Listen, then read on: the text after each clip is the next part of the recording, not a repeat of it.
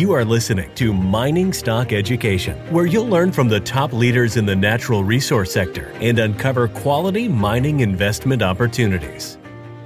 But the second rule, which cost me dearly last year, was you need to be mentally and financially prepared to lose part of all your capital. Just like you're going to a casino, you go out for the day, you take a certain amount in your pocket, the machines or the tables take it from you, you leave and go, okay, you know, I had a good time, but and that's how you have to junior. So that way, if you do that, there's nothing to get mad at or, or at somebody that told you to buy the stock or whatever, because it's a risky situation. Welcome back to Mining Stock Education. I'm your host, Bill Powers, speaking today with Peter Grandich of petergrandich.com. That's his blog.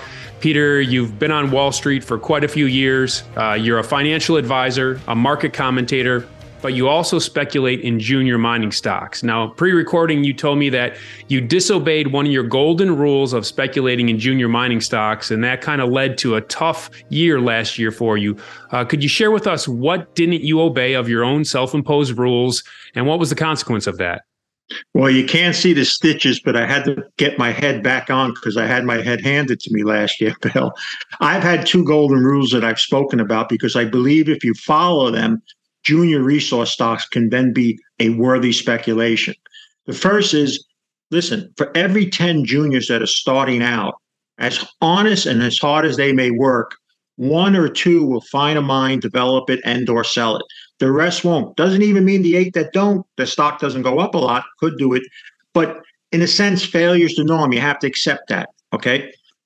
But the second rule, which cost me dearly last year, was you need to be mentally and financially prepared to lose part of all your capital. Just like you go in a casino, you go out for the day, you take a certain amount in your pocket, the machines or the tables take it from you, you leave and go, okay, you know, I had a good time, and that's how you have to junior. So that way, if you do that, there's nothing to get mad at or, or at somebody that told you to buy the stock or whatever, because it's a risky situation. You know, Bill, years ago, Wall Street used the word speculating because they didn't want to say what it really was, which is gambling.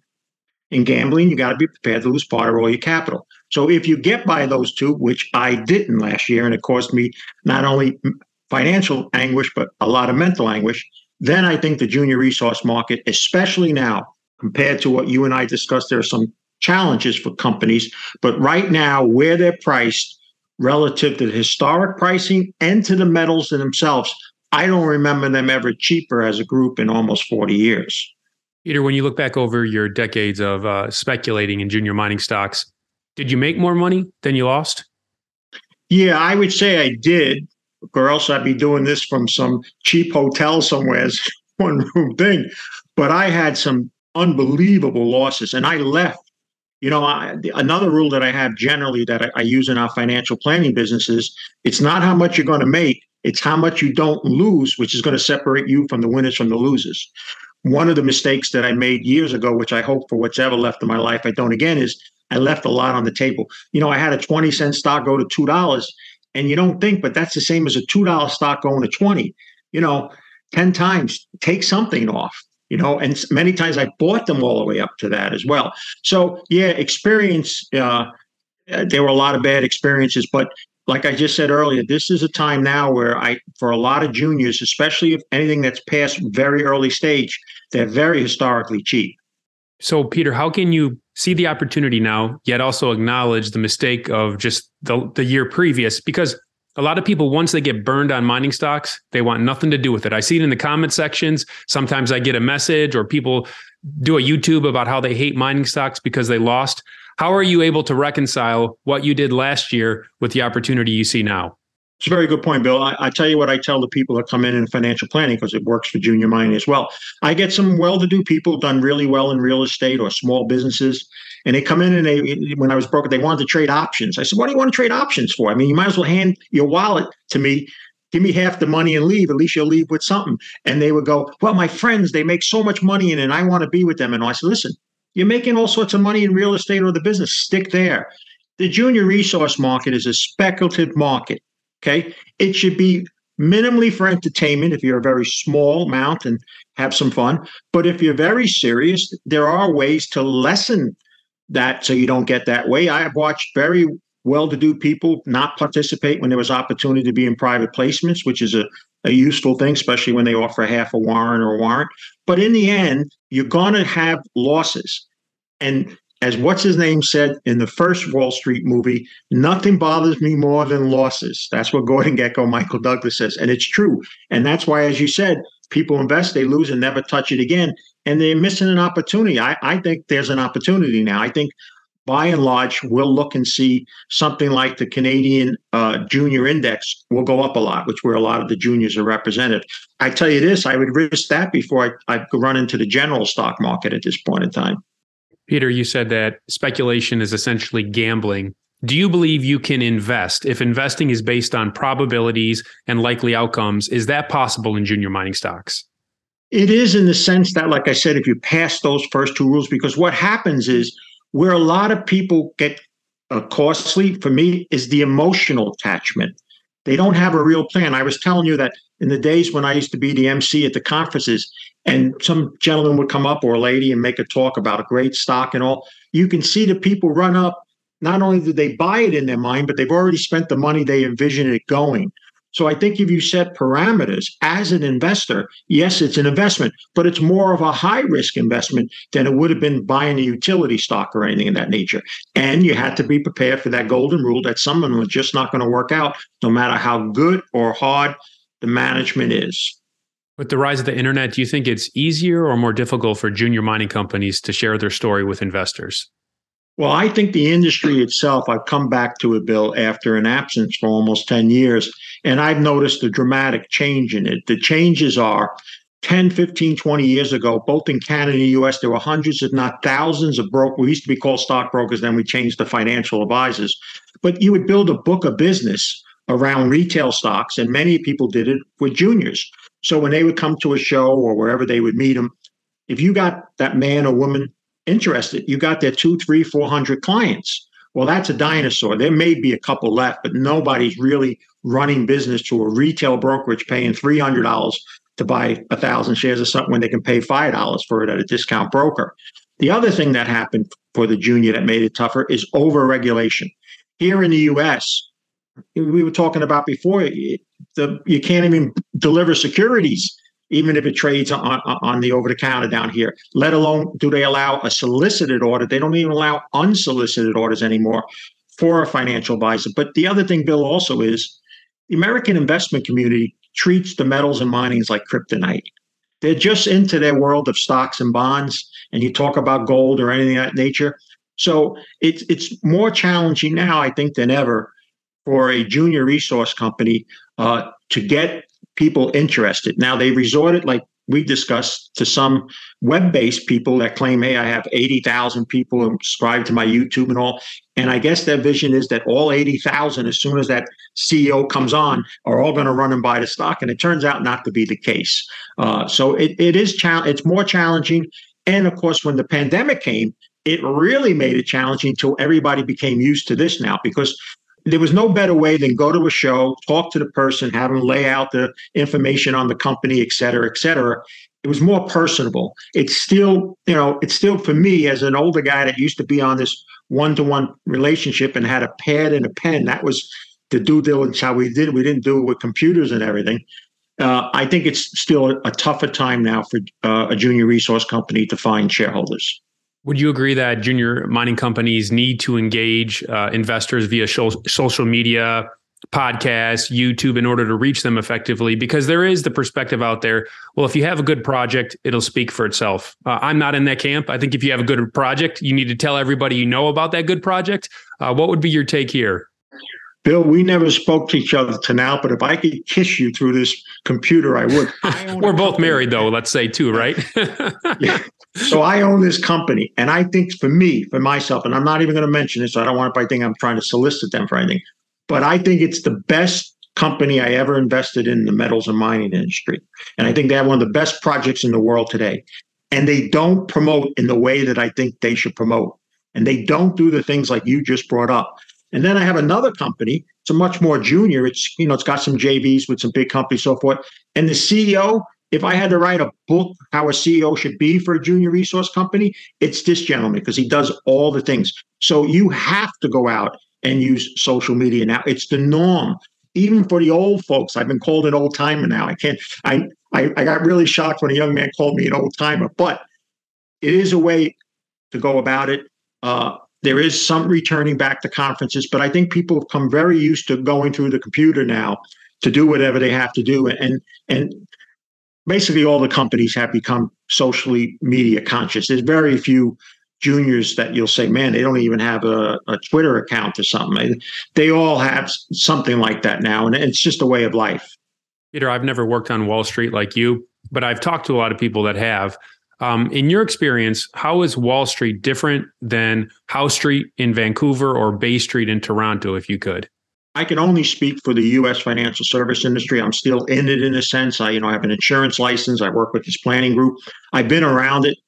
I feel that the U.S. financial service industry is overly optimistic on purpose. I coined them the "Don't worry, be happy" crowd.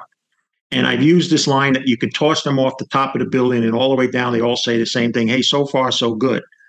And I can't say how they are in Canada right now, no, but in the United States, they're over optimistic. And how I know that is percentage wise now, I think it's almost up to two thirds are in the business 15 years or less. So they really only experienced one financial crisis that didn't last long. And they were weaned on a one way street. What the Fed did, all the the country creating trillions of dollars, bringing interest rates down to zero, put the pedal to the metal and don't fight the Fed and make money. And that's what they grew up with. And now they realize it's not only a two way street, but they got to a traffic circle. And I don't know if you remember the first time when you drove, when you got to a traffic circle and traffic was coming from different ways. They're kind of like deer in the headlights now. So, what I would say in, down here, and I don't know if it would be the same in Canada because I don't have relations there anymore, but they're over optimistic. They're surface in terms of educational, like what you're doing. There are very few people, I would bet, and I only know you from this first meeting, but you probably have an understanding of mining that there are even people that work in the mining business, but they're on the sales end, don't go as to the depth of you do. And I think in the US, the financial service industry spends more time teaching them how to sell than to understand finances. And if they did, I think people would have a better opportunity than they do now when they interact with these people. And so if you do have knowledge, then you may see see things differently than the herd. And that's what you've been doing especially the last year. You were warning people that it wasn't all rosy right? Yeah i had the attitude as i told you that a the professional community was not experienced. I saw it in the crypto world. Where i really thought a lot of flack was when Bitcoin was hitting 60 something thousand, I had not made comments. I just didn't like it because I didn't like the man that's still kind of a leader in it. I consider him a very bad person. Anyway, I go out on a Kitco interview and I, you know, I tell this thing about I called it the tulip mania of the 21st century. I literally had a death threat. That's how, but I knew then, but I also knew from experience, Bill, when people were that engrossed, and I made a comment on a financial network. I hadn't done an interview in years on a network. And I said, some of these young people that you're bringing on here as crypto experts, and there were all sorts of different coins and people represent, they're 21, 22. Yeah, they came a millionaire because they got in this thing early. But their biggest challenge up until now was algebra class just a few years ago in high school. I've been around the block. You got to learn a lot. So that atmosphere was just screaming for that. Well, we kind of got that way with stocks too. Uh, people really thought it was a one way street. And now they have a big problem. The average retirement account in the US, according to Fidelity, was down 24% last year, Bill. Add on 10 to 15% inflation, maybe for one or two years, you, you're looking at a serious, serious loss. And the people that are already retired, I live in a 55 and over community, they're hurting. They can't afford another 10 to 20% down because they also do this 4% thing where they take out what they need to live and then the market goes back up and makes for it we have some challenging times. I know that's not in your area, but there's some real challenging times coming. Forgetting all the economic, social, and political, just the way things are structured and how the financial service industry works, people are going to have a big challenge ahead of them here in the U.S. Well, Peter, I take more of a top down approach before I analyze a company bottom up. So I like to know where the macro uh, tailwinds and headwinds are going. So if we do have a further downward trend in the general equities and people lose faith in the dollar and all of these things, and there's a rush to liquidity, what's going to happen to junior miners? They get hit. People don't like to know that. They don't, you know, there used to be a guy, he's not around anymore for years. He was based out of Vancouver and he used to have his buying opportunities were based on the four seasons. So the winter was the worst time. Like if there, if the market's going into a winter stage, he would say everything is going to crash. And I used to say, yet he was up at the conference talking about you should buy this junior and all. There's just no way somebody's going to say, sell my Apple, sell my treasury bonds, but buy me this junior resource stock. It's just not going to happen that way. So unfortunately, if there's a more of a hard going down. I think it's going to be a grind down. That's why I'm not too worried about the juniors. But if there's a substantial sell off where people need liquidity, all bets are off because people will use whatever they can get their hands on to meet that liquidity. Mm. If you're given a binary choice, gold or copper to invest in in a in a junior, which one would you go for? Oh, that's a tough one because I'm attached to gold, but I like copper better. I copper has much better fundamentals than even the great fundamentals that are for gold now.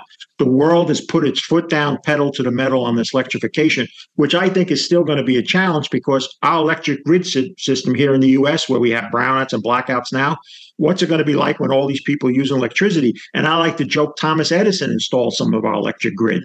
So it's old and going to need a lot of money. But the argument for copper, and here's another thing that I think is important for what you do, Bill 30 years ago, we could be together, spin a globe in our room, go like this, land on a country, go, yeah, we can go mining there. Not anymore.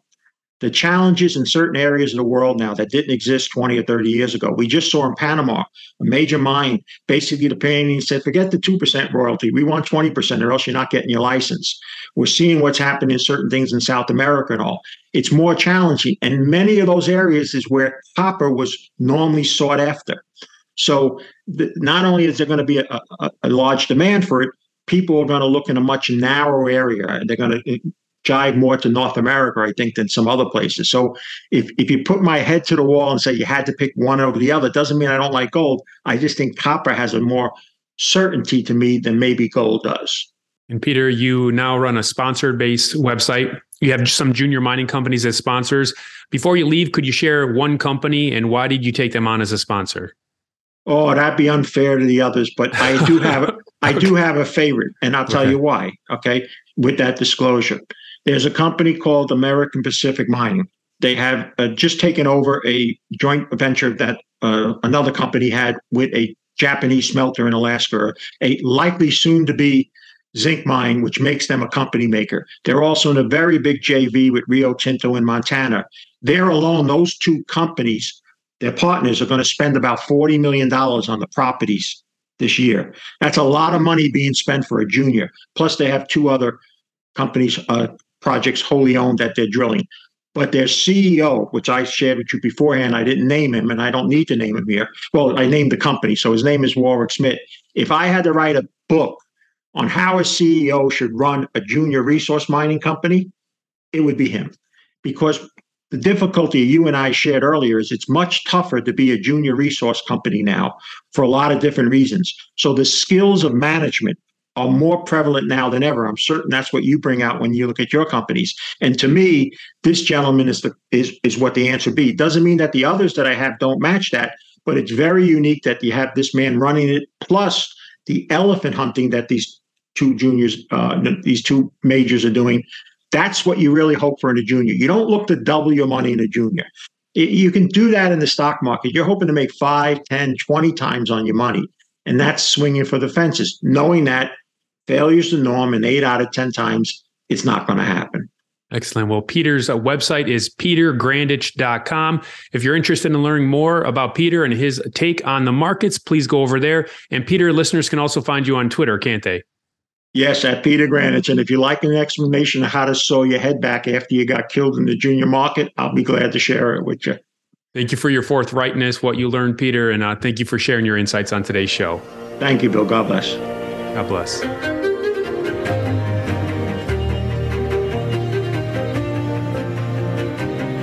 Thank you for listening to Mining Stock Education. Please subscribe and share this show with like minded investors. Connect with us at miningstockeducation.com and sign up for our email list to stay in touch. Much success to you as you learn about, invest in, and profit from mining stocks.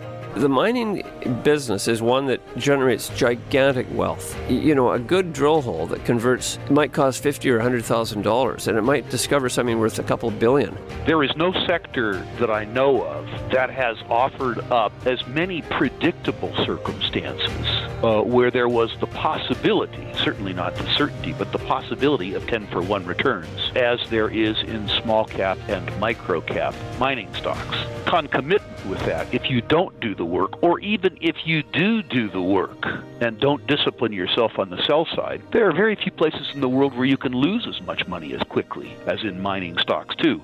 I just started to study up on mining stocks and I just became fascinated because this is such a tiny sector and it's so volatile that either you could really you could do really really well or you could pretty much get blown out of the water really quickly. The mining sector is a very risky sector. It can take your money very, very quickly. Don't fall in love with stocks. Don't be overly confident and just do your work as best you can. Do your very best, but don't fall in love and don't get too overly confident because um, that's a recipe for disaster. I have met, you know, professional retail investors that have made a tremendous amount of money on the junior mining space. Some of them aren't accredited, and they just they spend their days researching, talking to people, being on the phone, being pouring through financial documents. But it requires commitment.